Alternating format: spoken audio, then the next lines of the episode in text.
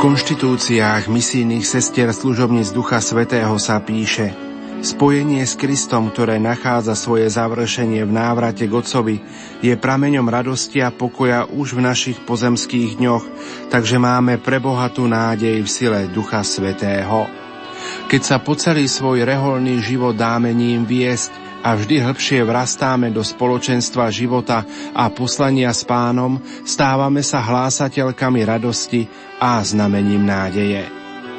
dvadsiateho mája tohto roku, v deň náhlej a násilnej smrti sestry Veroniky Terézie Ráčkovej, v nás zanechal pocit žialu a hlbokého smútku. Sestra Veronika Terézia horela nadšením pre misionársku prácu a jej oduševnenie bolo inšpiráciou a povzbudením pre mnohých. Zomrela vo veku päťdesiatosem rokov života a v dvadsiatom deviatom roku reholných sľubov. Jej život a dielo si pripomenieme dnes večer na slávnosť všetkých svätých v relácii Nemôžem opustiť ľudí v Sudáne, lebo ich milujem. Pokojný dobrý večer a ničím nerušené počúvanie vám zo štúdia Rádia Lumen praje aj dnešný vysielací tím. Majster zvuku Peter Ondrejka, hudobná redaktorka Diana Rauchová a moderátor Pavol Jurčaga.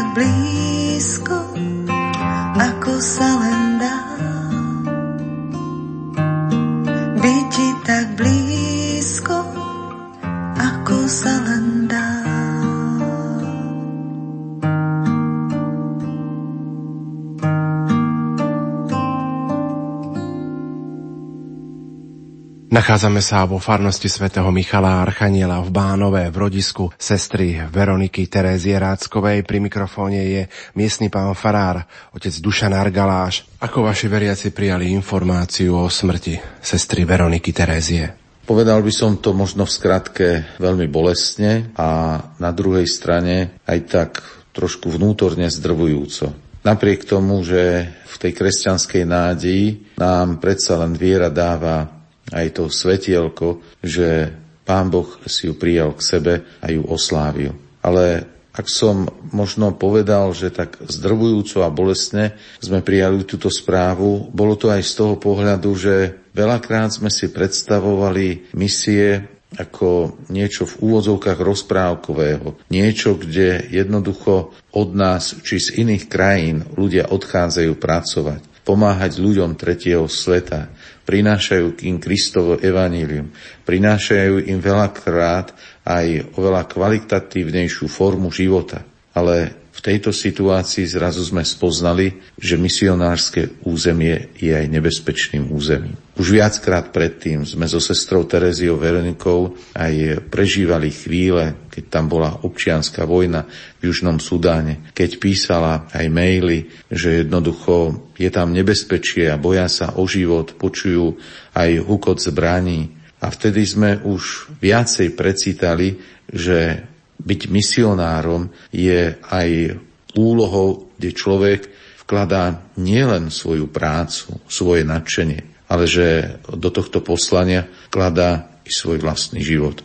A tu, žiaľ, sme aj zistili, že pri niektorých prípadoch aj on môže prísť. Ako sa veriaci vo vašej farnosti rozlúčili symbolicky so sestrou Veronikou Teréziou? Povedal by som najskôr k tomu, že či sme sa s ňou rozlúčili. Pretože na jednej strane mali sme zádušnú svätú omšu, ktorú tu celebroval trnavský arcibiskup monsignor Ján Orosch, ktorý je poverený aj správou misií. A ten kostol v ten deň bol plný ľudí v čiernom, so slzami v očiach, s akýmsi rozjatreným vnútrom a srdcom. Čiže po tejto stránke sme sa s ňou dôstojne rozlúčili, ale ak som zapochyboval, či sme sa s ňou rozlúčili, tak z toho pohľadu, že od nás neodišla. Neustále tu žije medzi nami, síce možno už tou inou prítomnosťou, ale neodišla z našich srdc, našich pamätí, neodišla z našich spomienok a neustále aj tá spomienka, pamiatka na ňu je stále živá. A v tomto duchu nemyslím si, že od nás odišla. Ba máme nádej, že ak ju Boh oslávil, tak nám ju ešte viacej mohol darovať, aj ako našu prímluvnicu, ako tú, ktorá aj za nás môže sa prihovárať u nebeského Otca v nebi.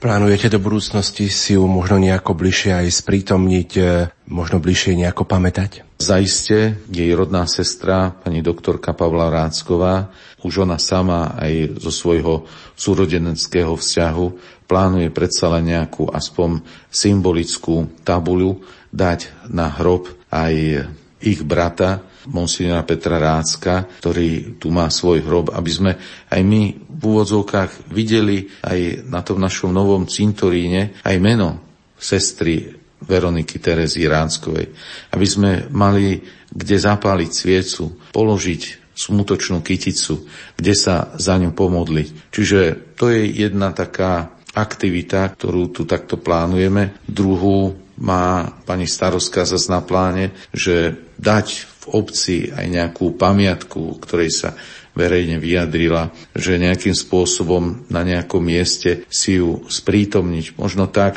ako aj pred niekoľkými dňami na priečeli Vysokej školy zdravotníctva a sociálnej práce v Bratislave dali pamätnú tabulu jej samej, a to z dôvodu, že v tej budove sa pripravovala aj na svoju misionárskú prácu aj v Afrike. Tam naberala ešte tie poznatky o tropickej medicíne a v takomto duchu aj my neustále plánujeme aj oživovať jej pamiatku aj medzi nami. prvé novembrové dni si spomíname na našich blízkych zosnulých. Na slávnu všetkých svätých vysielame dnes spomienkovú reláciu na sestru Veroniku Teréziu Ráčkovú. Aký odkaz by nám zanechala pre nás? Ten odkaz by som mohol charakterizovať, že to láska k životu. Spomínam si, ako z našich vlastných prostriedkov sme jej pomáhali, ako veriaci ľudia tejto farnosti Bánov, aby mohla tam, kde pracovala v Južnom Sudáne, vytvoriť pôrodnicu. Spomínam si, ako nám o tom písala, ako sa jej to podarilo, ako mala veľkú radosť,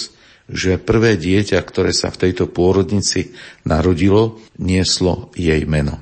A keď si spomenieme na jej posledné chvíli života, tak zachraňovala tehotnú ženu, ktorá porodila dve deti. Túto tehotnú ženu viedla kvôli komplikovanosti pôrodu z tejto svojej pôrodnice do nemocnice a vlastne tieto tri životy sa podarilo zachrániť. pripomína mi, aj toto jej veľmi ľudské a veľmi kresťanské gesto, panu Máriu, ktorá sa ponáhlala k Alžbete, ktorá bola v požehnanom stave. Takisto prichádzala, aby Matka Božia takto pomohla aj svojej príbuznej. V takejto možno dimenzii, v takejto úlohe vidím aj ten odkaz aj sestry Veroniky Terézie aj pre nás samých. Láska k životu. Láska k životu, pre ktorý obetovala svoj vlastný život a kde dokázala aj týmto trom ľuďom pomôcť pri záchrane ich vlastného života. Spomínam si, ako pri tej príležitosti pred dvoma rokmi mi podarovala kaktus. Maličký, ktorý mám neustále ešte na okne vo farskej budove. Moc aj za tie dni, týždne, keď mi ho podarovala, som sa ani moc nestaral. Niekedy som ako keby aj váhal, či vôbec ten kaktus žije, či je živý, alebo je to len niečo umelého. Ale na moje veľké prekvapenie, asi po roku a pol ten kaktus vyhnal steblo a rozkvitol. Jednu krásnu kvetinu dal nad seba. Vyfotil som tento kaktus a poslal som jej fotografiu, že som prekvapený a aj tak očarený, že tento kaktus spravil aj takýto krásny kvet. Napriek možno tej mojej slabšej starostlivosti on. V tomto duchu by som videl aj jej život. Pre nás nebol tak viditeľný tá jej práca v Afrike, v misiách. Ale po tejto obete jej života aj ona takýmto spôsobom vykvitla a ukázala nám krásu našej kresťanskej viery. Hĺbku lásky k ľuďom, k životu, to určite nadšenie za misie, ale aj za vlastný domov. Tú určitú príslušnosť aj k svojej vlastnej reholi. A v tomto duchu je pre mňa obdivuhodná, veľmi si ju vážim, cením a myslím si, že ten jej odkaz aj do budúcnosti nám môže byť stále živý a jej život aj s týmto odkazom nám má ešte dlho čo povedať. Sestra Veronika Terézia bola plná entuziazmu a plánov pre misie, hoci si uvedomovala hroziace nebezpečenstvo, vzrastajúce násilie a nekončiace konflikty v krajine. Z jej odpovede na otázku, či sa ich obáva, bolo zjavné, že jej láska k ľuďom a k službe v Pánovej misii v Južnom Sudáne bola mocnejšia ako akýkoľvek strach, nevediac, že onedlho sa sama stane obeťou nezmyselného násilia. Hovorí trnavský arcibiskup monsignor Ján Orosch, predseda Rady pre misie pri konferencii biskupov Slovenska. V dejinách našej vlasti sa odohralo množstvo udalostí, ktorých následky dodnes rezonujú v našej spoločnosti a majú v nej svoje osobitné miesto. Treba však pripomenúť, že táto historická mozaika je poskladaná z kamienkov udalostí, ktoré sa uskutočnili nielen v našich mestách, obciach i zdanlivo bezvýznamných dedinkách, ale treba spomenúť aj udalosti z našich rodín, či naše osobné dejinné cesty, ako aj životné príbehy misionárov, kňazov, reholníkov a laikov mimo našej vlasti.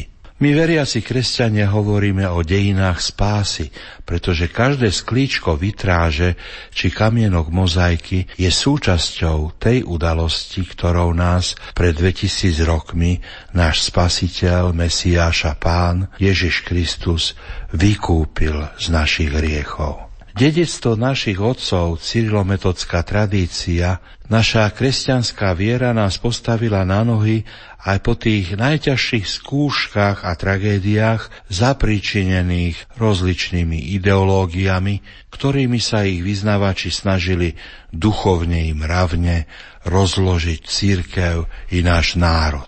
Avšak práve vtedy, keď bolo najťažšie, Boh nám posiela hrdinských mužov a ženy, ktorí nám svojim príkladným životom, nekompromisnými kresťanskými postojmi vlievali novú sílu a nádej na ceste, ktorou je Kristus, hovoriaci sám o sebe, ja som cesta, pravda a život.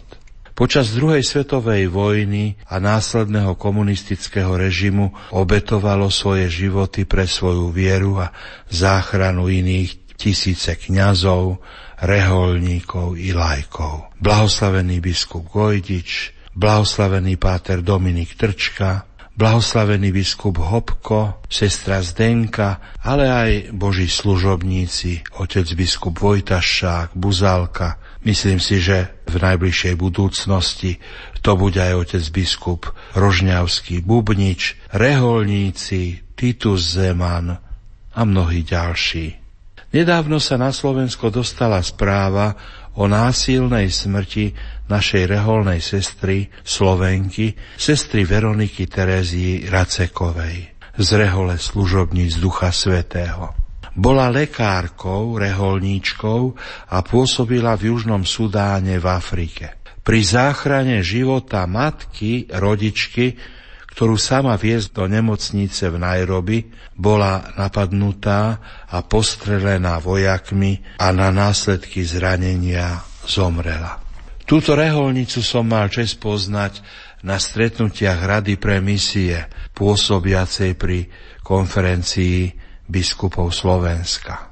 Nielen do našej pamäti, ale aj do srdca sa nám hlboko zapísali jej nádherné svedectvá z misií, zvlášť v Južnom Sudáne v Afrike, kde už roky zúri občianska vojna. Jej svedectvo bolo také silné, že vyvolalo vždy spontánny potlesk všetkých prítomných. A vo svojej skromnosti sestrička s úsmevom a odmietavým mávaním rúk sa z nás snažila zastaviť v našom nadšení a potlesku.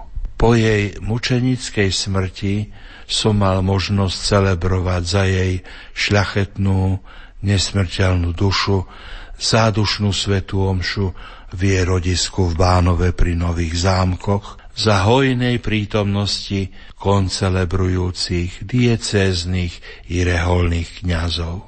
Kostol sa naplnil jej spolusestrami, príbuznými a rodákmi, ale aj množstvom veriacich ľudí. Pohrebné obrady sa však konali v jej druhom domove, ktorý jej prirástol k srdcu, v Južnom Sudáne v Afrike. Na misijnú nedeľu si zvlášť spomíname na týchto našich hrdinov. Boli opravdivými misionármi Božej lásky, Božieho milosrdenstva v dejinách nášho národa a tých národov, v ktorých ako misionári účinkovali, a členov a iných národností žijúcich či pochádzajúcich z našej vlasti, pretože vieme, že na území bývalej rakúsko-horskej monarchie to bolo množstvo aj iných národností, nám z historických skúseností veľmi blízkych, ktorí tiež ako misionári obetovali svoje životy v misijných krajinách.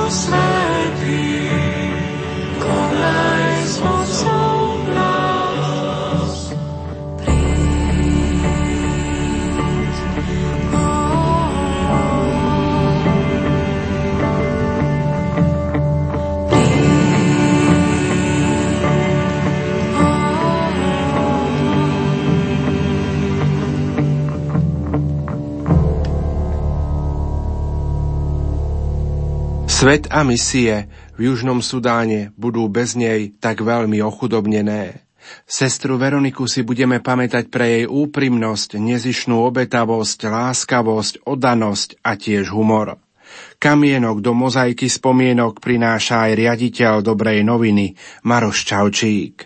Sestru Veroniku som osobne v jej nestretol, bo posledný krát som cestoval do Južného Sudánu autom po ceste cez jej v roku dvetisícdeväť a sestra Veronika tam začala pôsobiť v roku dvetisícdesať. My sme potom neskôr už zvykli cestovať do Rumbeku, do Mapurditu a do Marialu letecky kvôli veľmi zlým cestám aj kvôli bezpečnosti, tak sa nám nepodarilo už stretnúť, až keď sme v tomto roku počuli tú veľmi smutnú správu o tom, že sestra Veronika v jej zomrela na následky strelných zranení. Južný Sudán je ťažká krajina. deväťdesiat percent ľudí tu žije pod hranicou chudoby, tri štvrtiny obyvateľov je negramotných a napríklad z tisíc narodených detí viac ako sto zomrie pri pôrode alebo krátko po ňom. Tiež polovica detí nechodí do školy a je to krajina poznačená vojnou a konfliktami. Dlhú občiansku vojnu s arabským severom ukončila mierová zmluva, po úspešnom referende vznikol pred piatimi rokmi nový štát Južný Sudán. Avšak v decembri dvetisíctrinásť sa znovu rozpútal ďalší vnútorný konflikt, ktorý má na svedomí desaťtisíc mŕtvych a asi dva milióny ľudí museli opustiť svoje domovy. Tento konflikt zanechal v krajine neistotu, všade prítomné zbrane, chudobu a v dôsledku slabej úrody aj hlad. To sme cítili aj na našej poslednej ceste začiatkom februára, kde oproti tým predchádzajúcim cestám sme cítili, že naozaj je tam menšia bezpečnosť. Necestovali sme prvýkrát do nemocnice v Mapurdite, ktorú podporujeme od roku dvetisíc, lebo sa tam dvakrát počas jedného týždňa strieľalo, tak sme radšej zvolili stretnutie s pracovníkmi inde v Rumbeku. Napriek tejto ťažkej situácii pôsobia v Južnom Sudáne mnohí misionári, humanitárne rozvojoví pracovníci. Aj Slovensko má k tejto krajine blízky vzťah. Už sedemnásť rokov desaťtisíc slovenských rodín podporujú ľudí v Južnom Sudáne cez vianočnú kolednícku akciu Dobrá novina. Od roku dvetisíc vďaka iniciatíve profesora Vladimíra Krčmérýho pôsobili v dvoch nemocniciach desiatky slovenských lekárov a sociálnych pracovníkov cez Trnavskú univerzitu a Vysokú školu svätej Alžbety. Cez rozvojové projekty pomáhali aj viaceré slovenské organizácie ako Slovenská katolícka Charita, Savio, Adra, bo Človek v ohrození. A do Južného Sudánu išli pomáhať mnohí Slováci, pričom najdlhšie, šesť rokov, tam pôsobila práve sestra Veronika. Sestra Veronika po vypuknutí posledného konfliktu v roku dvetisíctrinásť povedala: "Nemôžem opustiť ľudí Južného Sudánu, pretože ich milujem. Jej život a smrť nám hovorí o vernosti službe, svojmu poslaniu, že je potrebné dať do popredia chudobných a núdznych, ale aj to, že nemôžeme stavať náš život na istotách, ktoré strážia ploty a zbrane." Odkaz sestry Veroniky pre mňa osobne i pre nás všetkých je, že cestou pre náš osobný život i pre riešenie zložitých situácií a konfliktov spoločnosti je evanjeliová láska k Bohu a blížnemu až do krajnosti. Tak, ako nás to učí aj Pán Ježiš. Verím, že táto jej obeta prinesie ovocie v životoch ľudí na Slovensku aj v Južnom Sudáne. Sestra Veronika Terézia vždy bola pripravená poslúžiť. Bola šťastná, keď sa mohla podeliť o dobré správy a niekoho pozbudiť, a kreatívna v reakciách na mnohé výzvy, ktoré takáto výnimočná misia zo sebou prináša. Rektor Katolíckej univerzity v Ružomberku monsignor Jozef Jarab stretol sestričku Veroniku ako dvanásťročnú, keď bol kaplánom v Levoči, a pripája aj tieto ďalšie spomienky. Bol som sa s ňou kvázi teda tak rozlúčiť a pamätám sa do dňa, ako sme stáli so sestrou Pavlou na tej zastávke autobusu, keď ona odchádzala. Musím povedať, že ani jej najbližší, teda okrem brata Petra, nevedeli o tom, ako že naozaj odchádza definitívne. Neskôršie som sa od nej dozvedel potom, ako sa jej podarilo v Ríme oddeliť od tej skupiny, ktorá tam bola s Čedokom, a to tak, že už mala napojenie teda cez číslo kontaktu za telefónom patrovi Bukovskému, ktorý vtedy ako verbista pracoval na štátnom sekretariáte, a keď prechádzal jednu križovatku, počkala, išla posledná, keď zasvietila červená, teda pred červenou, tak sa zohla, že potrebuje si teda zaviazať šnúrky na topánkach. V tom skupina prešla, ona ostala sama a tak ako náhle bola skupina na druhej strane, ona sa otočila a bežala k najbližšej telefónnej búdke, aby jednoducho zahlasila pátrovi Johnovi Bukovskému, kde je. Treba povedať, že na tieto veci už sme potom spomínali, keď sme sa s ňou v roku devätnásťstodeväťdesiat stretli v Labhajme, to je mestečko v Nemecku, kde ona bola v nemocnici, aj tam sa pripravovala v spoločenstve na teda zloženie sľubov a práve otec John Bukovský, ktorý už bol vtedy biskupom, tak nám prišiel aj na toto zloženie sľubov. Treba povedať, že za celý tento čas sme kontaktovali, písala mi, niekedy si pýtala radu, samozrejme, že to písanie muselo byť veľmi obozretné, mám odložený ešte niekoľko pohľadníc, kde mi napísala ujo, mám sa dobrá a tak ďalej, teda so známymi znakmi. Treba povedať, že v tom čase naozaj tých sedem rokov, teda, ktoré odišla až po to prvé stretnutie potom v Labhajme, bolo vlastne bez nejakého takého možného väčšieho kontaktu či rodiny alebo ostatných. Dnešné prostriedky, aké máme, povedzme, či mobily alebo vôbec sieť, teda elektrotechnická, ktorá je rozšírená, tak vtedy vtedy neexistovali. Samozrejme, že za tie roky mám veľa pekných takých spomienok na hlavne z tej mladosti a sformovania na tých stretnutiach. Naozaj videl som jej, povedal by som tak dovnútra, bol som jej duchovným otcom v tento čas, takže chcem povedať, bola to naozaj duša upriamená nad svoj cieľ. Mala rada medicínu, pretože vedela, že cez ňu bude mohla viac pomáhať vonku, čo nakoniec jej život potvrdil. Teda nešla na medicínu z nejakých osobných ambícií, ale išla na medicínu s istým cieľom, ktorý naozaj, musím povedať, aj hodina jej smrti potvrdila. Potom už začali väčšie kontakty v tých rokoch slobody, teda tých dvadsaťpäť rokov, aj ona častejšie mohla prísť domov. Aj my sme niekedy, ja som bol aj spolu s jej súrodencami navštíviť ju krátko v Írsku, kde bola práve na tropickej medicíne, ktorú si tam doplňala. Všetky tie miesta, kde bola, na počiatku bolo odmietnutie z Indonézie, keď nedostala víza, tak sa vrátila a potom veľmi dlhý čas v Háne, kde naozaj na severe, ktorá je veľmi chudobná, prežila mnohé roky. Potom jej zvolenie za provinciálnu predstavenú, to bolo tiež také zaujímavé, že nežila tu so sestrami a tak ďalej, predsa si ju vybrali, tak sa vrátila na tento čas.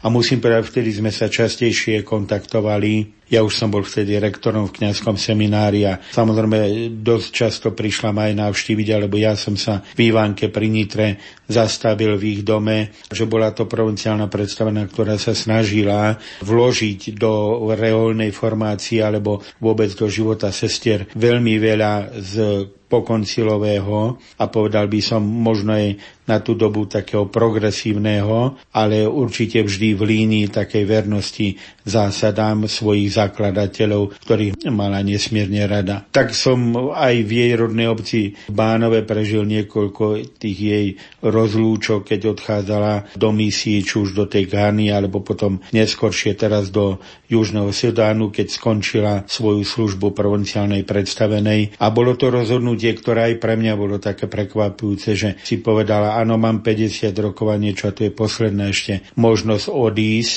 A keď som počul všetky tie záležitosti, ktoré keď nám už ukázal potom ako v Ghane, ako, ako sa naozaj trápila, ako tá nemocnica vyzerá. A potom sám osobne som mal možnosti aj cez prácu v akreditačnej komisii, keď sme chodili akoby na kontrolu pracovísk Vysokej školy svätej Alžbete, pána profesora Krčmeryho spolu v jeho sprievode, a bol som na niekoľkých miestach, hlavne v Kénii alebo v Južnej Afrike a na ostatných miestach, tak musím povedať, že naozaj tá práca našich misionárov alebo aj tým tropiku ako, alebo tropik týmu pána profesora Krčmeryho a tejto vysokej školy je práca, služba, pre ktorú sa možno len hlboko skloniť. Takže vediac o tom všetkom a že sa znova akoby rozhodla pre túto misiu, ktorá bola vlastne jej poslednou, tak to bolo naozaj dodnes v mojich očiach veľké jej odhodlanie. Treba povedať, že aj v rodinnom živote ich blízkych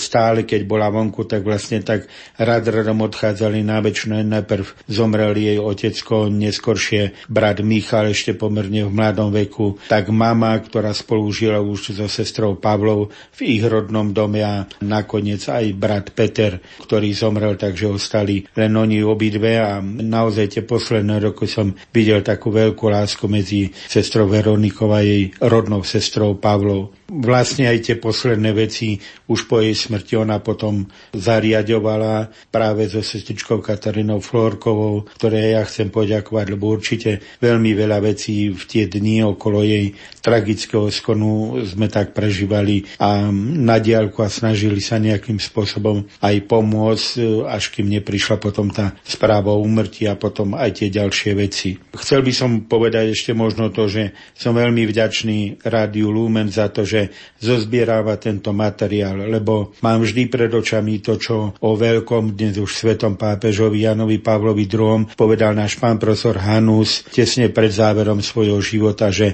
toto je človek, ktorý bude svätý a my sme mali možnosť žiť s ním. A toto je doba, v ktorej žijeme už so svätými. Spomeniem len nedávne svetorečenie matky Terézie a mnohých ďalších, ktorí z našho súčasného sveta dostali sa na oltár. Tak ja verím, že aj tieto poznámky napísané, hovorené, aj tie, ktoré ona zanechala na elektronických médiách, kým tu bola, či už v Rádiu Lumen alebo v našej kresťanskej televízii, tak to všetko nám do budúcna, verím, pomôže, aby aj táto členka nášho národa a vynikajúca reholnica, tá, ktorá položila aj svoj život ako obetu, bola možno tiež raz priradená medzi blahoslavených a svätých, za čo aj ja sa vrúcne modlím a naozaj každý deň sa modlím aj ku nej, aby nám pomáhala na ceste tohto života.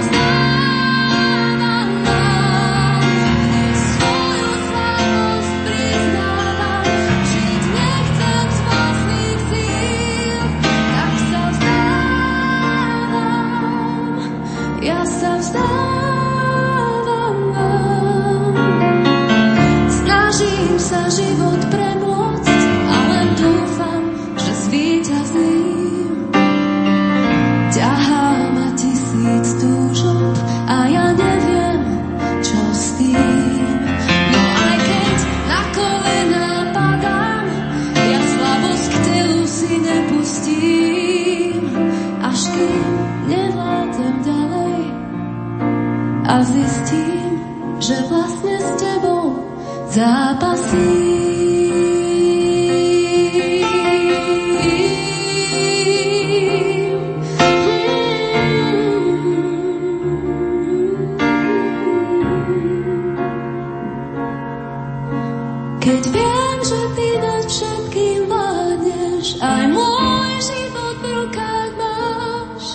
tak sa vzdávam, ja sa vzdávam vám.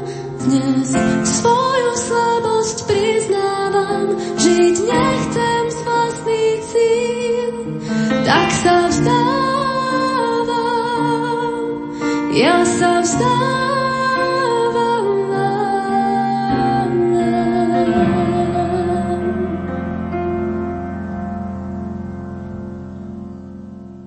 Milí poslucháči, počúvate Rádio Lumen, počúvate naše vysielanie na slávnosť všetkých svätých prvého novembra, kedy si spomíname na našich blízkych zosnulých. Chceme dnes rozprávať o zosnulej reholnej sestre Veronike Terézii Ráčkovej, a tak pri mikrofóne Rádia Lumen sú sestra Katarína Florková z misijnej kongregácie služobníc Ducha Svätého a rodná sestra pani Pavla Rácková. Nachádzame sa vo farnosti Bánov a chceme spomienkové vysielanie priniesť aj vám na celé Slovensko.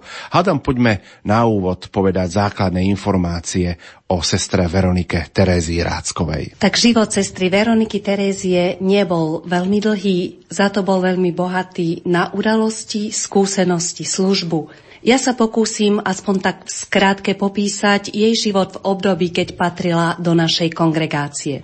Bolo to v čase, keď vláda Československej socialistickej republiky nedovoľovala mladým mužom a ženám vstup do reholnej spoločnosti a bolo to obdobie, keď si rehole museli hľadať a aj našli iné cesty a spôsoby na prijímanie a výchovu, teda formáciu nových členiek svojich spoločností. Vtedy sa sestra Veronika Terézia, ktorá už počas štúdií medicíny na Karlovej univerzite v Prahe udržiavala styky s našimi sestrami, rozhodla vstúpiť do našej kongregácie. Teda bolo to v tom zmienenom čase.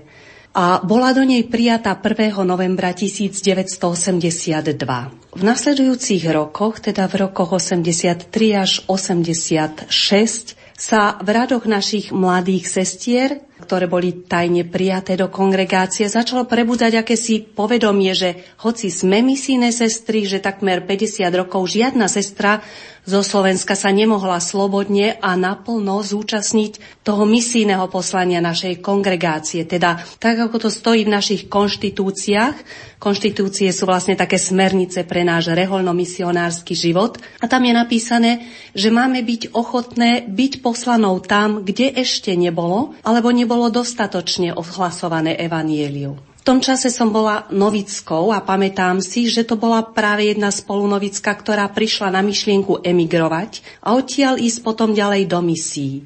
Vtedajší predstavený tak na Slovensku, ako aj generálne vedenie v Ríme sa po zvážení všetkých okolností a dôsledkov rozhodli vziať na seba toto riziko a podporiť myšlienku vycestovania mladých sestier, získania občianstva niektorej z okolitých krajín, ktorých bola naša kongregácia zastúpená, a s týmto občianstvom potom teda odísť do misií.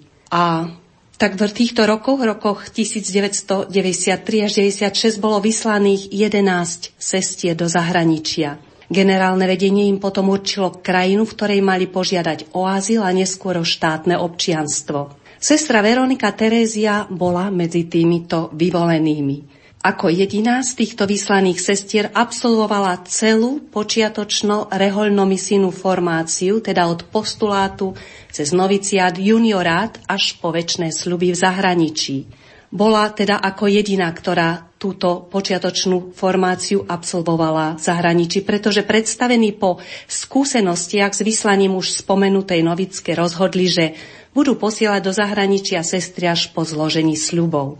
Sestre Veronike Terézie bola táto výnimka udelená na základe toho, že ak by si ako lekárka urobila na Slovensku atestáciu, s veľkou pravdepodobnosťou by už povolenie k vycestovaniu zo strany štátu nedostala. Veronika Terézia bola aj ako jediná z týchto vyslaných sestier poslaná do nemeckej provincie, kým pre Rakúsko a Taliansko boli určené viaceré sestry a mohli si byť aspoň v začiatkoch, keď nepoznali reč a absolvovali náhly prechod do inej kultúry bez možnosti návratu, mohli si byť takou vzájomnou oporou a túto možnosť sestra Veronika Terézia nemala. Svoje prvé reholné sľuby zložila pätnásteho augusta devätnásťstoosemdesiatsedem v v nemeckej provincii Laubheim a tam zložila i svoje doživotné sväté sľuby šiesteho februára tisícdeväťstodeväťdesiatštyri. Pri skladaní doživotných sľubov zvyčajne u nás dostávajú sestry misijné určenia. A sestra Veronika Terézia dostala misijné určenie pre Indonéziu, ostrov Flores. Indonézia vtedy tak, ako i dnes, neudeľovala misionárom povolenie k dlhodobému pobytu. A tak sestra Veronika Terézia vycestovala s nádejou, že po uplynutí trojmesačných turistických víz bude možné pobyt priamo v Indonézii predĺžiť. Avšak táto nádej sa nesplnila a ona dostala nové misijné určenie, tentokrát pre Gánu v západnej Afrike. Ochotne a s radosťou toto určenie prijala. Snažila sa na túto úlohu aj odborne pripraviť a vlastne tak absolvovala aj v Nemecku kurz v oblasti tropickej medicíny a verejného zdravotníctva. Takto teda odišla do Gány a po ôsmich rokoch neúnavnej práce v nemocnici v Damongu a v poliklinike vo Viage, ktoré sú obidve na severe Gány a sever Gány je vlastne takou chudobnejšou časťou Gány. Po týchto ôsmich rokoch tejto neúnavnej práce ona dostala určenie nové pre regiu Botswana, Južná Afrika, Zambia, kde sa mala vlastne venovať ľuďom chorým na AIDS. Odišla do Anglicka, kde sa snažila duchovne i odborne pripraviť na túto úlohu. A v Anglicku ju počas tejto doby, počas tohto obdobia v roku dvetisícštyri zastihla nová výzva. Bola zvolená za provinciálnu predstavenú našej slovenskej provincii.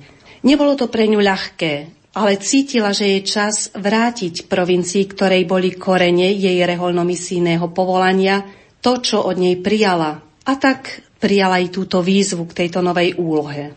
V roku dvetisícdesať po ukončení úlohy provinciálnej predstavenej aj napriek istej obave prijala určenie pre Južný Sudán. Pamätám si, lebo sme ešte boli spolu tak na duchovných cvičeniach, že vlastne práve tieto duchovné cvičenia venovala takému úplnému prijatiu tejto úlohy a poslania, pretože vedela, do akej situácie ide a čo ju tam asi aj očakáva. Ale napokon povedala svoje radostné a ochotné áno aj pre túto novú misiu a v roku dvetisícdesať spolu s dvoma ďalšími sestrami začali ťažkú pionierskú misionárskú prácu v meste Jej. Teraz sa obraciam na jej rodnú sestru pani Pavlu Ráckovú. Ako by ste vy charakterizovali vašu rodnú sestru?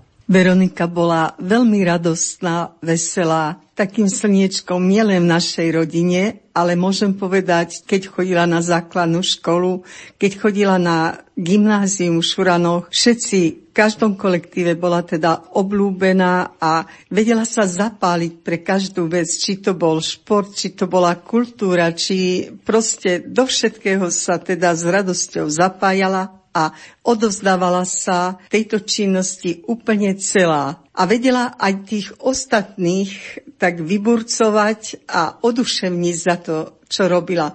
Keď to bolo napríklad v tom športe, hrávala hádzanu, tak hrali s jedným mužstvom, ktoré teda vyzeralo, že je najlepšie a teda nemôžu nad týmto mužstvom vyhrať. Ona tak dokázala tento tím spojiť a tak ho vyburcovať, teda, že vyhrali tento zápas a to proste bolo úžasnou radosťou a pre všetkých. No a takéto podobné niečo bolo aj v ostatných oblastiach. Keď to bola kultúra, tak už na škole tancovala tzv.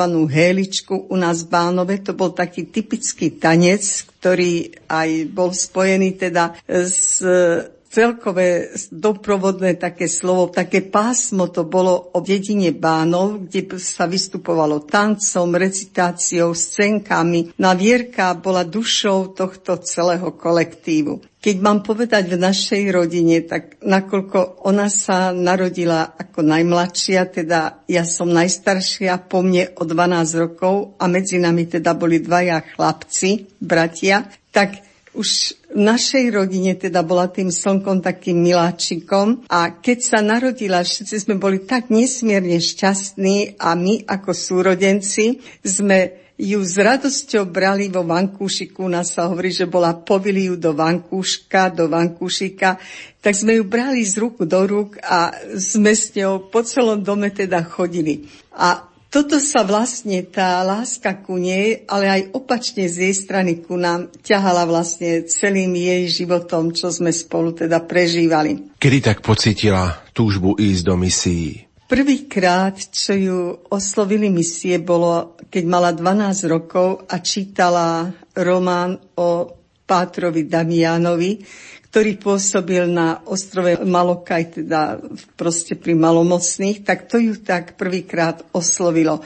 Potom, keď ďalej, teda toto tak v nej trošku zostalo, a keď bola na gymnáziu, tak chodili navštevovať v Lipove, to je dedina blízo Šurian, teda blízo aj Bánova. Deti, ktoré boli postihnuté, bol to tam taký ústav pre postihnuté deti po psychickej stránke, tak tam sa stretla so sestrami premonštrantkami a zvlášť mimoriadne teda ju oslovila sestra Zita.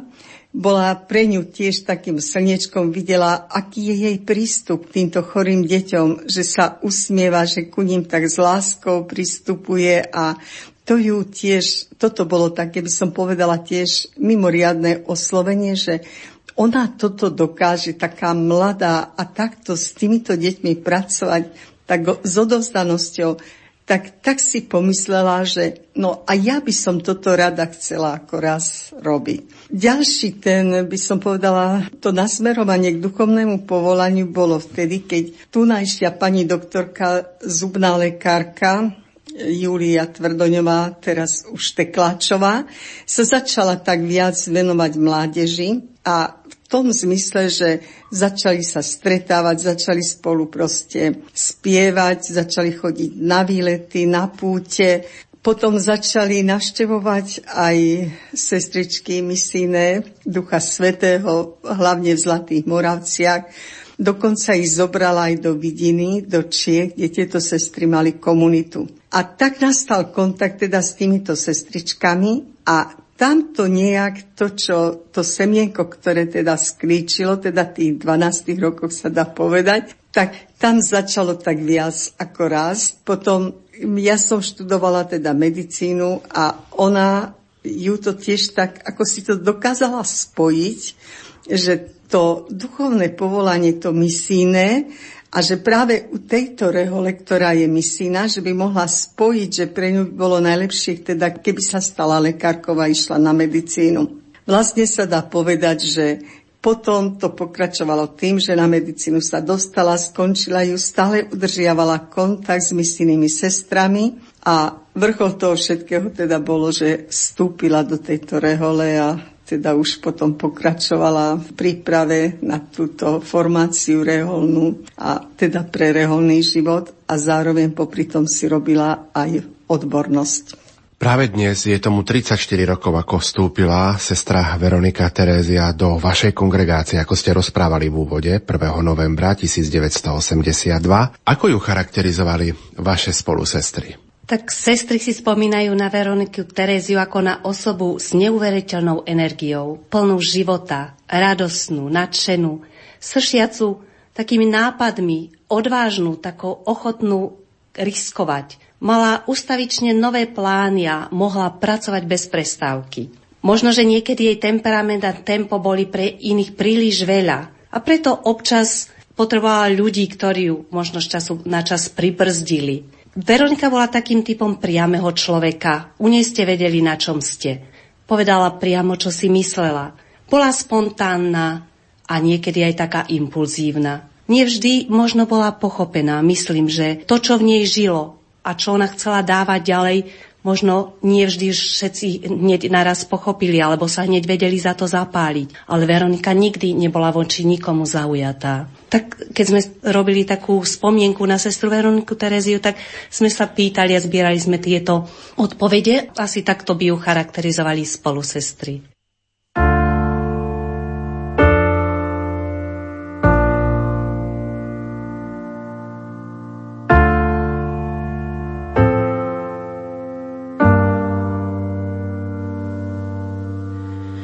Sám Sám si sadám s vínom, tieň prikryl plný stôl. Zhorklo posledné sústo a viac som už nemohol. V ušiach mi znejú slova, že ruka lekára srdce a dušu chorého na nové pretvára. Ty nemôžeš byť len človekom, veď prestieraš stôl pri niekom ako ja, čo priateľstvo neskúsil. Povedz, kto si, že už bežať nemusí. Skláňaš sa, mám prikročiť bližšie.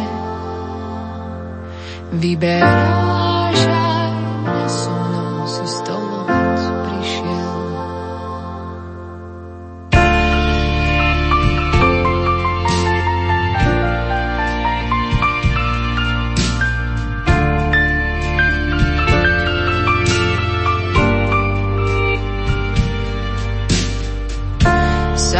Otváram dvere tým, čo ma nechceli vidieť.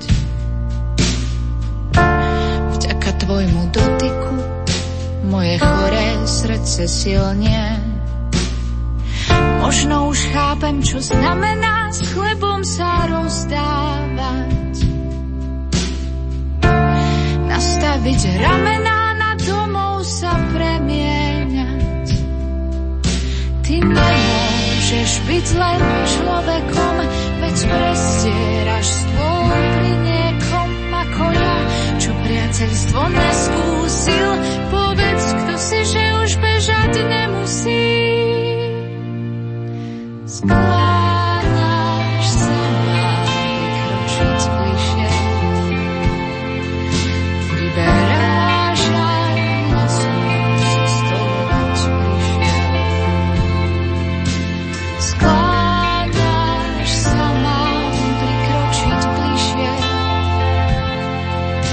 Vyberáš aj mňa so mnou si stolovať prišiel.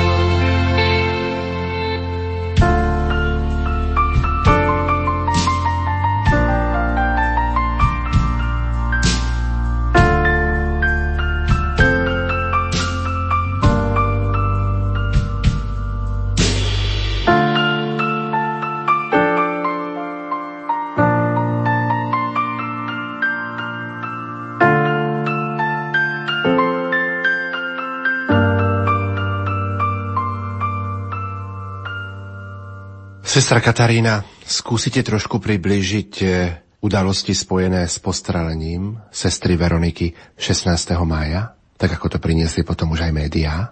Pokúsim sa, hoci okolo toho je ešte zo pár nejasností, ale keď sme prišli so, s jej sestrou Pavlou Ráckovou do Kene, stretli sme sa s jednou sestrou z jej komunity, ktorá z hodou okolností tiež je lekárka, sestra Nancy. A ona nám pomerne detailne rozprávala tieto udalosti. Stalo sa to v noci z turičnej nedele na turičný pondelok. Ona ešte veľmi sa tešila na oslavu Turíc, veľmi radosne sa na túto oslavu pripravovala. Mali pozvaných ich kňazov z ich farnosti a tiež e, otcov verbistov, ktorí pôsobili v nedalekej oblasti. A tak počas tejto slávnosti tieto veci nám ešte rozprával aj generálny vikár diecézie, otec Zachariáš Angotová, ktorý bol tiež prítomný u nich na tejto oslave nášho takého sviatku, pretože sme služobnice Ducha Svätého a Turíce, teda príchod Ducha Svätého je našim takým osobitným sviatkom. A on bol tiež prítomný na tejto oslave u nich v ich komunite. A hovoril, že už počas tejto oslavy okolo ôsmej hodiny bola odvolaná do kliniky kvôli jednému pôrodu a potom, ako sa vrátila, tak dooslavovali a rozišli sa.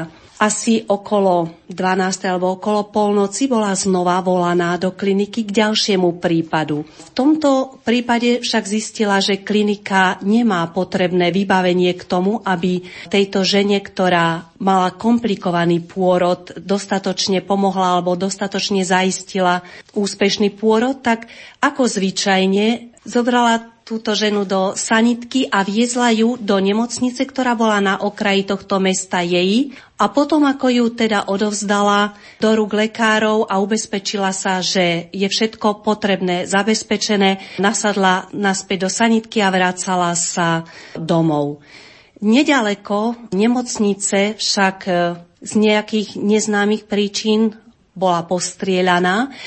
Nevie sa presne asi ani ako, prečo, a myslím, že ostane to napriek teda záujmu zo strany kongregácie, ostane to asi nedoriešené a nedovysvetľované, lebo pravdepodobne nie je ani v záujme vlády Južného Sudánu túto záležitosť objasniť. V každom prípade na tomto kratučkom úseku cez sanitku bola postrelená a sestra Nancy, ktorá nám o tom rozprávala, hovorila to asi takto, že pravdepodobne začuli jej volanie nejaký nočný strážnik z nedalekej fabriky a prišiel. A ďalej tiež nevieme súvislosti, ako sa to stalo, len tento otec, generálny vikár, otec Zachariáš Angotová, dostal asi okolo jednej v noci zvláštny telefonát, ktorý mu hovoril, jeden z vašich zamestnancov je blízko nemocnice postrelený. Podľa jeho slov informoval sa v klinike o stave zamestnancov, o tom teda, ako to tam je. A bolo mu povedané, že sestra Veronika viezla pacientku do nemocnice. Tak počujúc túto správu, rýchlo zvolal ešte svojho sekretára, tiež farára z tej oblasti, ktorý zobral so sebou aj olejčeky, teda na pomazanie chorých, a prišli na miesto činu asi tak okolo pol druhej v noci.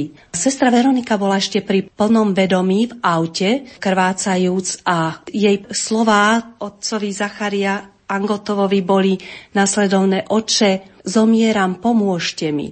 On sa snažil ju preložiť do svojho auta, ale videl, že to sám nezvládne, tak za pomoci vojakov, ktorí tam boli prítomní, ktorí sa tam teda nejakým spôsobom už našli, pomohli mu teda títo vojaci preložiť ju do jeho auta a odviezol ju do tej blízkej nemocnice, kde ju odovzdal do rúk e, lekárov. Boli tam jeden istý lekár z Austrálie a z Ameriky. Z Ameriky. Títo ju pripravovali, videli, že teda má prestrenú bedrovú kosť a guľka prenikla aj čreva, teda tú brušnú dutinu, a ten obsah tých čriev sa už vylial do brušnej dutiny. Takže rozhodli, že urobia tú nutnú operáciu zošitia, čiže vyčistenia tej brušnej dutiny. Otec Zacharia ešte spomína, že ešte rozprávala s lekármi o tom, akým spôsobom teda, alebo čo jej podávajú, akú injekciu. A v tom čase práve, keď ju pripravovali na tú operáciu, jej tento kňaz, ktorý zobral, jej udelil aj pomazanie chorých.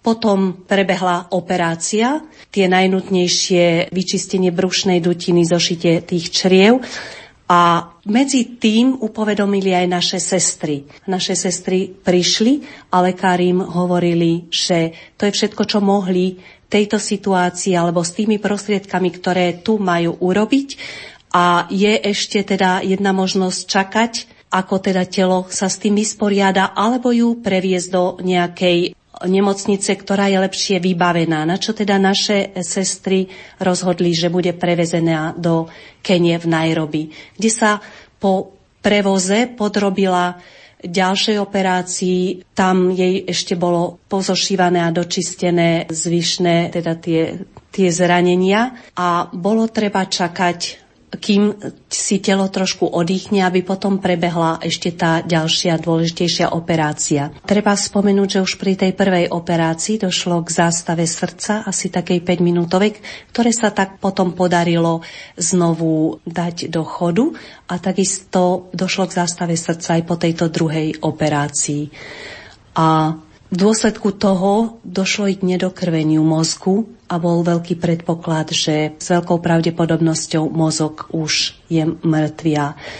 Po potvrdení tejto diagnózy naše sestry rozhodli odpojiť ju z prístrojov, a tak naša sestra Veronika mohla odísť k nebeskému Otcovi.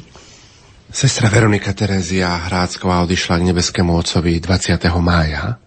Vy ste potom sa zúčastnili obidve aj na zádušných svätých omšiach v Nairobi. Ako to tam vyzeralo?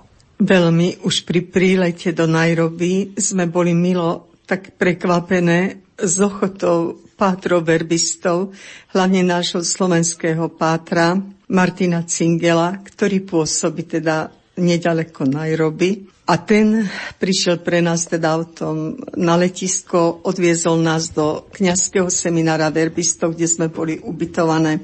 Tak to bol taký prvý ako kontakt teda s týmito verbistami. A potom, čo bolo také ďalšia vec, ktorá pre nás bola dosť dôležitá, bolo stretnutie so sestrou Eleonorou, ktorá bola taká vyslankyňa z generaliátu z Ríma, ktorá vlastne organizovala všetko okolo pohrebu, aj dá sa povedať, bola takou dušou tejto organizácie, toho organizovania.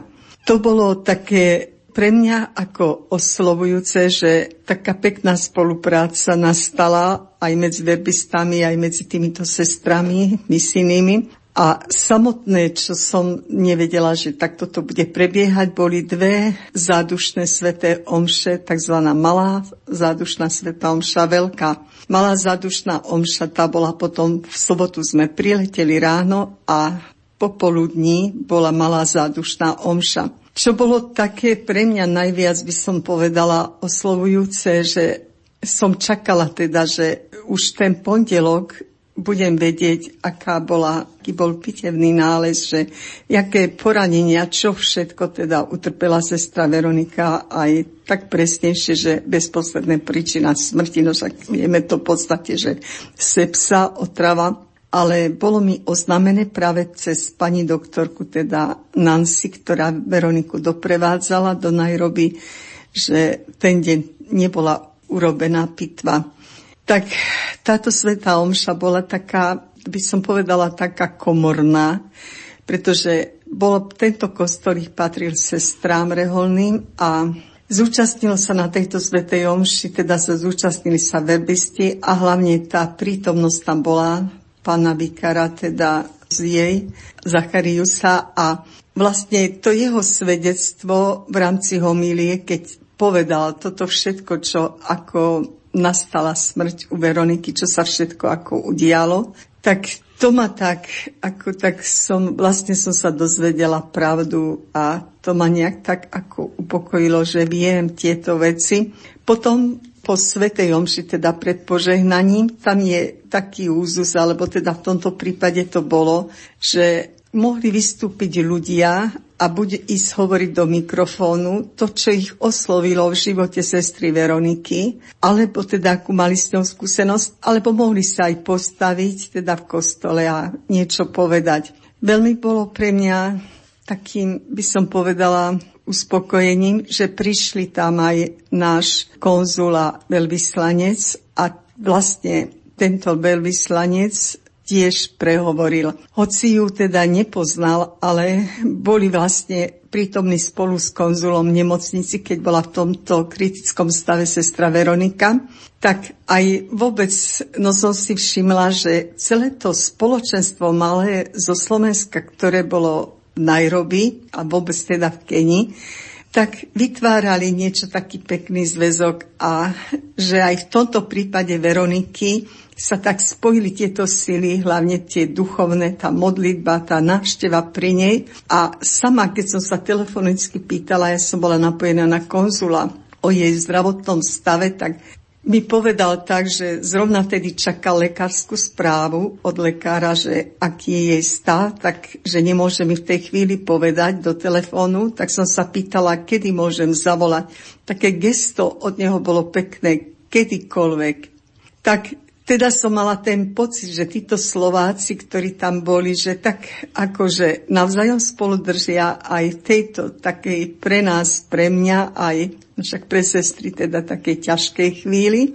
A bolo to také ako povzbudzujúce. Veľmi pekne z tých svedectiev, teda to svedectvo o tej bezprostrednom, teda o všetkom, čo sa stalo, hovorila sestra Katarína. Ale potom také, by som povedala, že milé svedectvá tam aj boli, keď napríklad vystúpil verbista, ktorý pôsobí tiež v Južnom Sudane, Štefan, a povedal, že no, ja som sa tak tešil, keď ona išla na dovolenku, že mi donesie čokoládu. A proste také drobnosti by som povedala, že tam boli ale veľa tých svedectiev, teda bolo o tej jej práci, o tom jej charaktere, ktorý sme aj počuli, aj no, ako lekárky, ale aj ako teda misionárky. Teda Veľká svätá omša bola v stredu a tá bola vo farnosti, ktorá patrí verbistom. A tam bolo toto veľmi pekne všetko pripravené. Tak napríklad už keď Vierku doviezli, sme ju tam útorok, teda do tohto kostola, tak pred kostolom proste už tam čakali tzv. Priatelia es vé dé u nich, tak u nás je misijné združenie Ducha Svätého, tak takéto niečo. Mali svoju, by som povedala, uniformu, zelené trička, šerpy, kde bolo toto napísané, že priatelia es vé dé. Títo čakali pred kostolom, mali pripravené spevy, modlitby a oni spievajú to tak radostne, že človek mal také odľahčenie, sme cítili v tom, tom bóle, aspoň ja teda, keď som po ich počula spievať tu ich takú, takú radosť teda. V stredu bola tá hlavná teda veľká, takzvaná veľká zádušná svätá omša. Predtým boli vešpery, aj na tých vešperiach sa zúčastnilo veľa ľudí, aj hlavne teda reholníkov. Samotný táto svätá omša, ešte teda pred ňou boli príhovory hostí, aj bolo to tak, ako aj trošku upozornené, že limitovať ten čas, lebo bolo týchto rečníkov teda dosť veľa. No tak iste každý, kto o nej hovoril, tak hovoril o nej, teda naozaj sa dá povedať, že len tom dobrom a teda s tou spomienkou aj komu ako poslúžila. Samotná svätá omša bola teda koncelebrovaná, hlavným celebrantom bol nuncius z Ameriky, ktorý je teda v Kenii. A tam chcem povedať, že veľmi ma prekvapilo počas svätej omše, teda keď bol znak pokoja a tento nuncius prišiel ku mne a povedal mi po slovensky pokoj s vami. Ma to veľmi ako prekvapilo, tak po svätej omši som sa pri ňom zastavila, no ďakovala som, ale som sa pýtala, že odkiaľ teda vie slovensky. Tak som sa dozvedela, že vlastne on bol poradcom nuncia, ktorý bol pre Československú republiku Giovanni Coppa a vlastne tam on sa naučil niečo aj česky, aj vedel teda niečo slovensky. Bolo to také milé stretnutie, lebo on vlastne aj v svojom tom príhovore, keď on mal, tak povedal, že ja som sestru Veroniku nepoznal, že som teda videl ju len raz a to keď som ju navštívil, teda v tomto kritickom stave v nemocnici. Bolo to predsa také niečo, že taký kontakt milý by som povedala a zase pri svätej omše homíliu, ktorá bola, tak mala znova pán vikár z jej, Zacharius, a ten proste vlastne toto povedal, to podstatné, čo aj sestra Katarína hovorila, teda, že jak celý tento príbeh Veronikinej smrti, ako to všetko akože prebehlo. Po svätej omši, no, teda pred požehnaním aj pred záverečnými obradmi, tak mali ešte ďalší rečníci možnosť, alebo teda tí, ktorí sa chceli prihovoriť. Mňa najviac oslovil teda príhovor sestry Eleonory z generaliátu, ktorá vlastne jej príhovor bol tak zostavený ako ďakovanie. A teraz vlastne všetko vymenovala, za čo jej, teraz aj rehola, proste za čo ďakuje a to ma tak, by som povedala, že najviac oslovilo, ale určite aj všetci ostatní rečníci, ktorí hovorili, tak no, vyzdvihli hlavne tie jej duchovné kvality. Po tej zádušnej svätej omši tak sme mali ako malé agape tam na fare s verbistami aj s ostatnými sestrami z misijnej kongregácie, ale hlavné to stretnutie, aj čo ma tak mimoriadne mňa oslovilo, bolo teda v tom seminári verbistov, kde sa stretli všetci verbisti, ktorí boli na tejto zádušnej svätej omši a takisto aj misijné sestry. A vytvorili jedno také nádherné spoločenstvo, také medzinárodné, oni sú aj medzinárodná rehola, ale toto bolo mimoriadne teda také, čo sa mne ohromne páčilo a ešte to, že nieslo sa to v takom radostnom duchu už aj tým, že sestra Eleonora povedala, že no Vďaka sestre Veronike sme sa ako rodina stretli, teda aj my syne, sestry, aj verbisti. A to, že som sa stretla, napríklad som pri stole sedela aj s Japoncom misionárom, čínskym misionárom sme sa nakontaktovali. Teraz tá farba tých pletí a proste tá mnohorakosť národnosti a tak to vo mne ako čosi také ma to oslovilo, že je to čosi úžasné a tiež som si uvedomila, že akú obetu prinášajú títo misionári v svojom povolaní a vlastne to bolo pre mňa také, také niečo také pekné a je také povzbudzujúce. Kde bola pochovaná sestra Terézia Veronika? Bola pochovaná v Južnom Sudáne, v jej na cintoríne takom spoločnom, hoci boli aj také názory, že teda ju chceli katedrále pochovať v tom areáli proste nemocnice svätej Bakity, ale naozaj tak aj si myslím, že ona jak týchto ľudí milovala v Južnom Sudane, že oni ju tiež mali tak radi a že jej túžbou aj bolo toto, aby bola pochovaná v Južnom Sudane a aj toto miesto, ktoré sa vybralo na tom cintoríne, si myslím, že to je pre ňu také, ako by bolo typické, že tam by určite chcela ako byť pochovaná.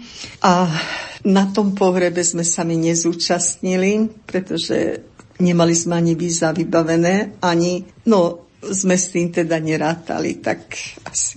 Vieme zacitovať aj z príhovoru sestry Eleonóry, ktorý bol bezprostredne na tom pohrebe? Áno, lebo myslím, že sestra Eleonora Cichoň, ktorá spolu s regionálnou predstavenou Etiópie, ktorá bola zodpovedná za komunitu v Južnom Sudáne a spolu so sestrami Južného Sudánu ako jediné zástupkyne našej kongregácie sa tohto pohrebu zúčastnili.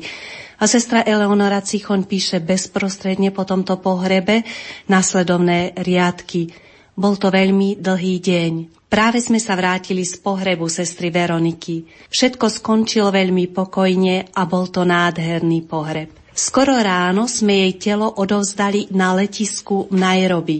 Letela spolu s nami v tom istom lietadle.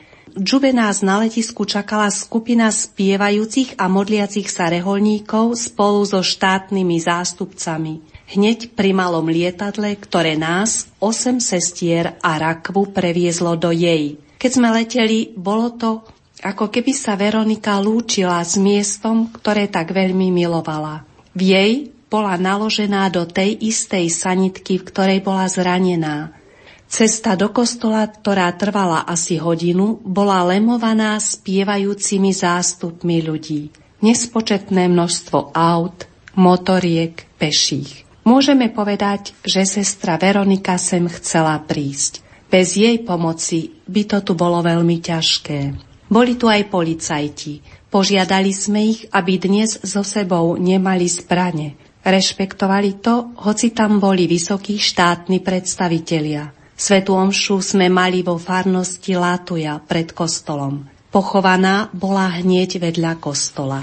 Spomíname si na koniec roka dvetisíc trinásť, kedy opäť vypukla v Sudáne občianska vojna a Veronikina odpoveď na otázku, prečo si sa rozhodla zostať v tejto krajine, bola, pretože Ježiš tiež vytrval. Neopustil ľudí ani miesto, keď nastali problémy. Ako jeho učeníčka ho nasledujem v sile Ducha Svätého. Nemôžem opustiť ľudí v Sudáne, pretože ich milujem. Vieme našim poslucháčom priblížiť aj možno niektoré kondolencie, ktoré ste v súvislosti s úmrtím sestry Veroniky Terézie Ráčkovej dostali? Je to veľmi ťažké, lebo každá z týchto kondolencií má v sebe taký jemnocit, také niečo osobné, takú úprimnú spolúčasť na našej bolesti zo straty, takže vlastne nie je ľahké vybrať z nich len niekoľko. Možno, že by som spomenula len to, že to boli ľudia z rôznych častí sveta, boli to spolusestry, spolubratia es vé dé, otcovia biskupy, kňazi, laici, dokonca jej spolužiaci z Karlovej univerzity sa ozvali. Aj z prezidentskej kancelárie prišli veľmi pekné slová kondolencie a uznania obety života sestry Veroniky Terézie. Mňa osobne tak zaujalo svedectvo, alebo teda niečo, čo vyberám z kondolencie pátra Jána Halamu, ktorý patrí do Spoločnosti Božieho slova a vo svojej kondolencii píše: Spomenul som si tiež na misijnú rozlúčku so sestrou Veronikou, na ktorej som bol prítomný ako hlavný celebrant. Sestra Aleška mi vtedy povedala, a bolo to v prítomnosti sestry Veroniky, že sa modlí za to, aby sa aspoň jedna zo sestier stala mučeníčkou. Vtedy ma zamrazilo. Neviem, či by som sa modlil za takúto vec. V každom prípade láska ide niekedy do krajností. Boli tam potom aj také kondolencie, ktorých vlastne ľudia vyjadrili, že ako sa dozvedeli o jej smrti, začali sa už k nej modliť. Modli sa v istých ťažkých situáciách a zažili pomoc, ktorú pripisujú aj príhovoru sestry Veroniky. V jednej kondolencii z Maďarska napríklad aj stojí, že ja o sestre Veronike nič písať nebudem, ešte som sa nespamätala. Ale tu v Maďarsku sa hovorí, že mamičky, ktoré čakajú bábätko, majú novú patrónku, Veroniku. Ako so stupom času vnímate smrť sestry Veroniky aj v pohľade dnešnej slávnosti všetkých svätých a spomienky na všetkých verných zosnulých? Ja by som to možno vyjadrila tak, veľmi pekne to vyjadrujú naše konštitúcie. Je, je tam práve vyjadrenie, také prepojenie tých obidvoch sviatkoch tejto smrti, teda toho usnutia a potom tohto spoločenstva svätých. A v našich konštitúciách to stojí tak: smrti nás prijíma Kristus, aby sme v spoločenstve svätých videli Otca z tváre do tváre a boli pojaté do večnej lásky, ktorá spája Otca i Syna Duchu Svetom. Ako som už spomenula, sestra Veronika bola takou sestrou viery a ona si tiež sama uvedomovala, že aj tu na svete je vlastne len na ceste, na ceste k Otcovi, na ceste do tohto spoločenstva svätých. Možno by som to aj tak vyjadrila slovami, ktoré dva mesiace pred svojou smrťou napísala našej sestre Jaroslave staršej, ktorú možno aj niektorí poslucháči Rádia Lumen poznajú. A na taký podnet zo strany sestry Jaroslavy, ktorá vyjadrila túžbu stretnúť sa so sestrou Veronikou Teréziou niekedy na dovolenke, jej sestra Veronika Terézia odpovedala, ak nie na dovolenke doma na Slovensku, tak potom niekde inde vo svete alebo vo večnosti. Takže toto tiež vyjadruje, že vlastne ona kráčala, uvedomovala si, že je na ceste k Otcovi, alebo teda na ceste do tohto spoločenstva svätých. A smrť akokoľvek bolestne nás tu na zemi oddeluje od osoby, ktorú máme radi, ktorá je blízko nášmu srdcu. Tá smrť je vlastne naplnením nádeje, ktorú kresťania, alebo teda aj my ako Bohu zasvetené osoby nosíme celý život vo svojom srdci, a to je tá nádej, že budeme s ním navždy, budeme mu podobní, lebo ho budeme vidieť takého, aký je, a že sa stretneme aj so všetkými, ktorí nás už predišli. A myslím, že Veronika Terézia nás predišla na toto milujúce stretnutie a my veríme, že razy pre nás nadíde čas tohto stretnutia s ním i s ňou. Slávime dnes slávno všetkých svätých, zajtra to bude spomienka na všetkých verných zosnulých. Aký odkaz by pre nás sestra Veronika Terézia zanechala? Žiť v hlbokom vzťahu s Ježišom a urobiť všetko, preniesť teda jeho lásku na všetky, s ktorými sa stretávame, nerobiť žiadne rozdiely vo farbe pleti ľudí, ani v tom, či sú bohatí alebo chudobní. Všetkým slúžiť s láskou, vidieť v nich Ježiša Krista. Pani Pavla, budete určite v týchto dňoch pamätať o modlitbách na svoju rodnú sestru, sestru Veroniku Teréziu. Je to možno, to pamätanie niekedy je také možno bolestné, ale aj na druhej strane preplnené nádejou, že raz sa s ňou vo večnosti stretneme. Ja verím, že Veronika je už v nebíčku, jak to ona hovorívala, a že mi pomáha, a nie len mne, ale všetkým. Sestra Katarína, aký by bol taký záverečný odkaz, čo by ste možno adresovali aj poslucháčom, a aký odkaz by pre nás zanechala sestra Terézia Veronika? Myslím, že už samotná smrť sestry Veroniky Terézie zanecháva, alebo cez toto zanecháva nám ona svoj odkaz.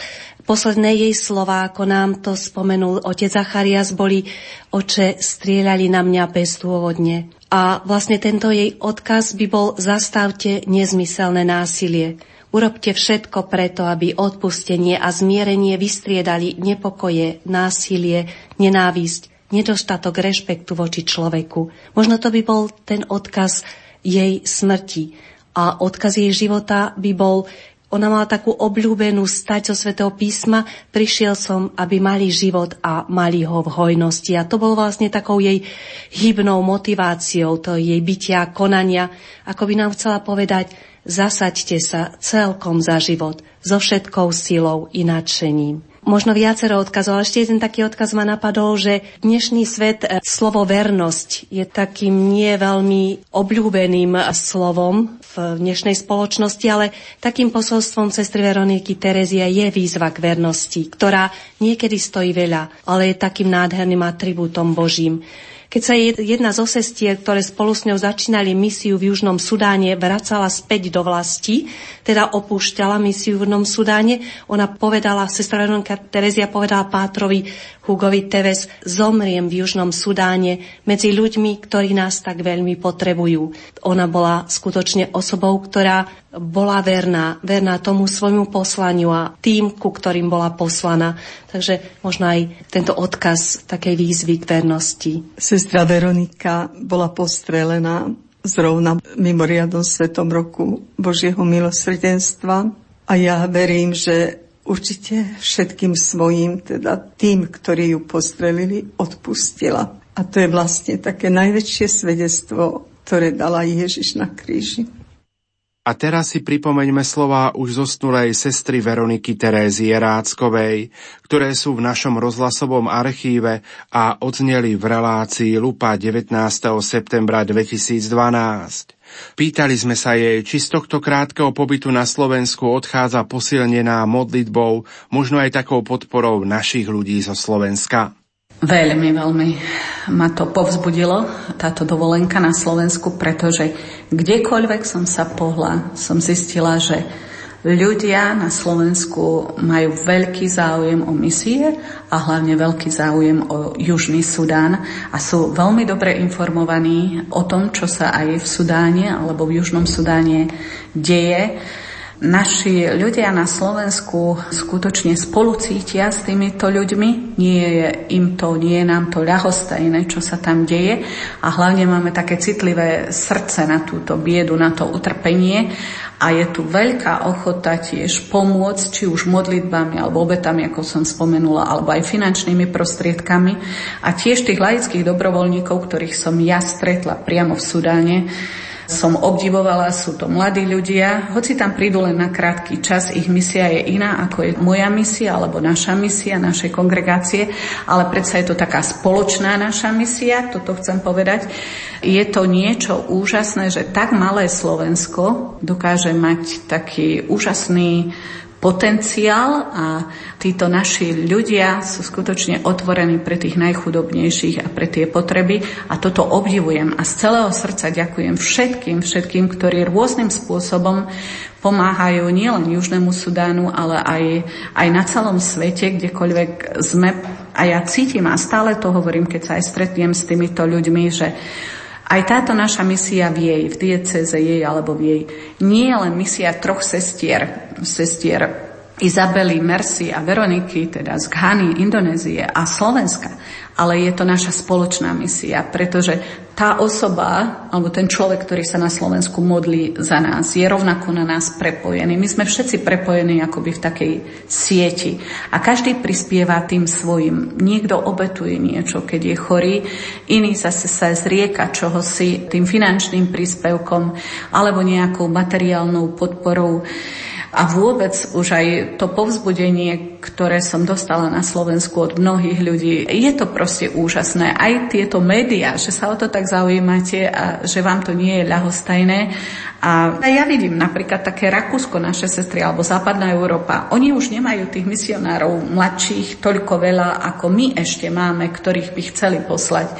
Takže povedzme napríklad aj to, že také doplňanie, že každý pomáha s tým, čo má. A toto je to najkrajšie, keď pokiaľ ešte môžeme tých živých ľudí, tých našich misionárov vyslať, je to niečo krásne. A vidím, že aj títo mladí ľudia sú ochotní ísť a pomáhať. A to je niečo úžasné, lebo aj naši lekári z tej skupiny profesora Krčméryho.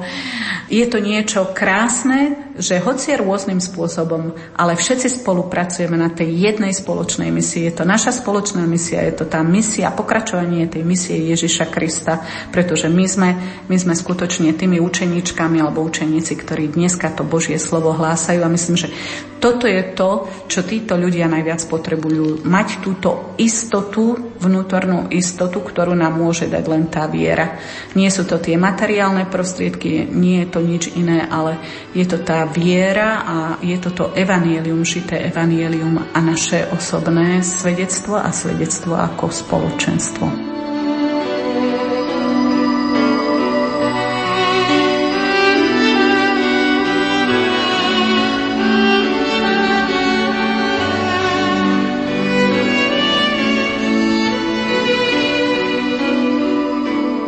Na slávnosť všetkých svätých sme si v dnešnej relácii pripomenuli život a dielo zosnulej reholnej sestry Veroniky Terézie Ráčkovej. Sestra Mária Fedivino z Etiópie napísala aj túto báseň. Toto je moje telo, ktoré sa obetuje za vás. Máš podiel na poslaní ukrižovaného. Toto je moje telo, ktoré sa obetuje za vás. Ako polámané chleby nakrmili zástupy. Ako prasknutá alabastrová nádoba naplnila vôňou miestnosť plnú ľudí.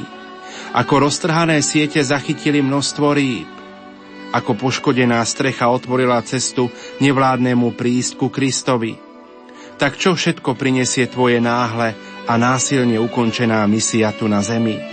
Veď v Božích očiach je najväčšou misiou tá, ktorá je zdrojom vykúpenia nesmrteľných duší. Navždy ostávaš v našom spoločenstve, v živote, v skrytosti plnom požehnania. Kríže, ktoré nosíme my, sú umelé, ale tvoje, rovnako ako Kristov drevený. Do jeho rúk zverujeme tvoju dušu, sestra Veronika Terézia, a prosíme, pomôž nám zveriť mu aj naše životy. Ďakujeme Bohu za život a dielo sestry Veroniky Terézie Ráčkovej.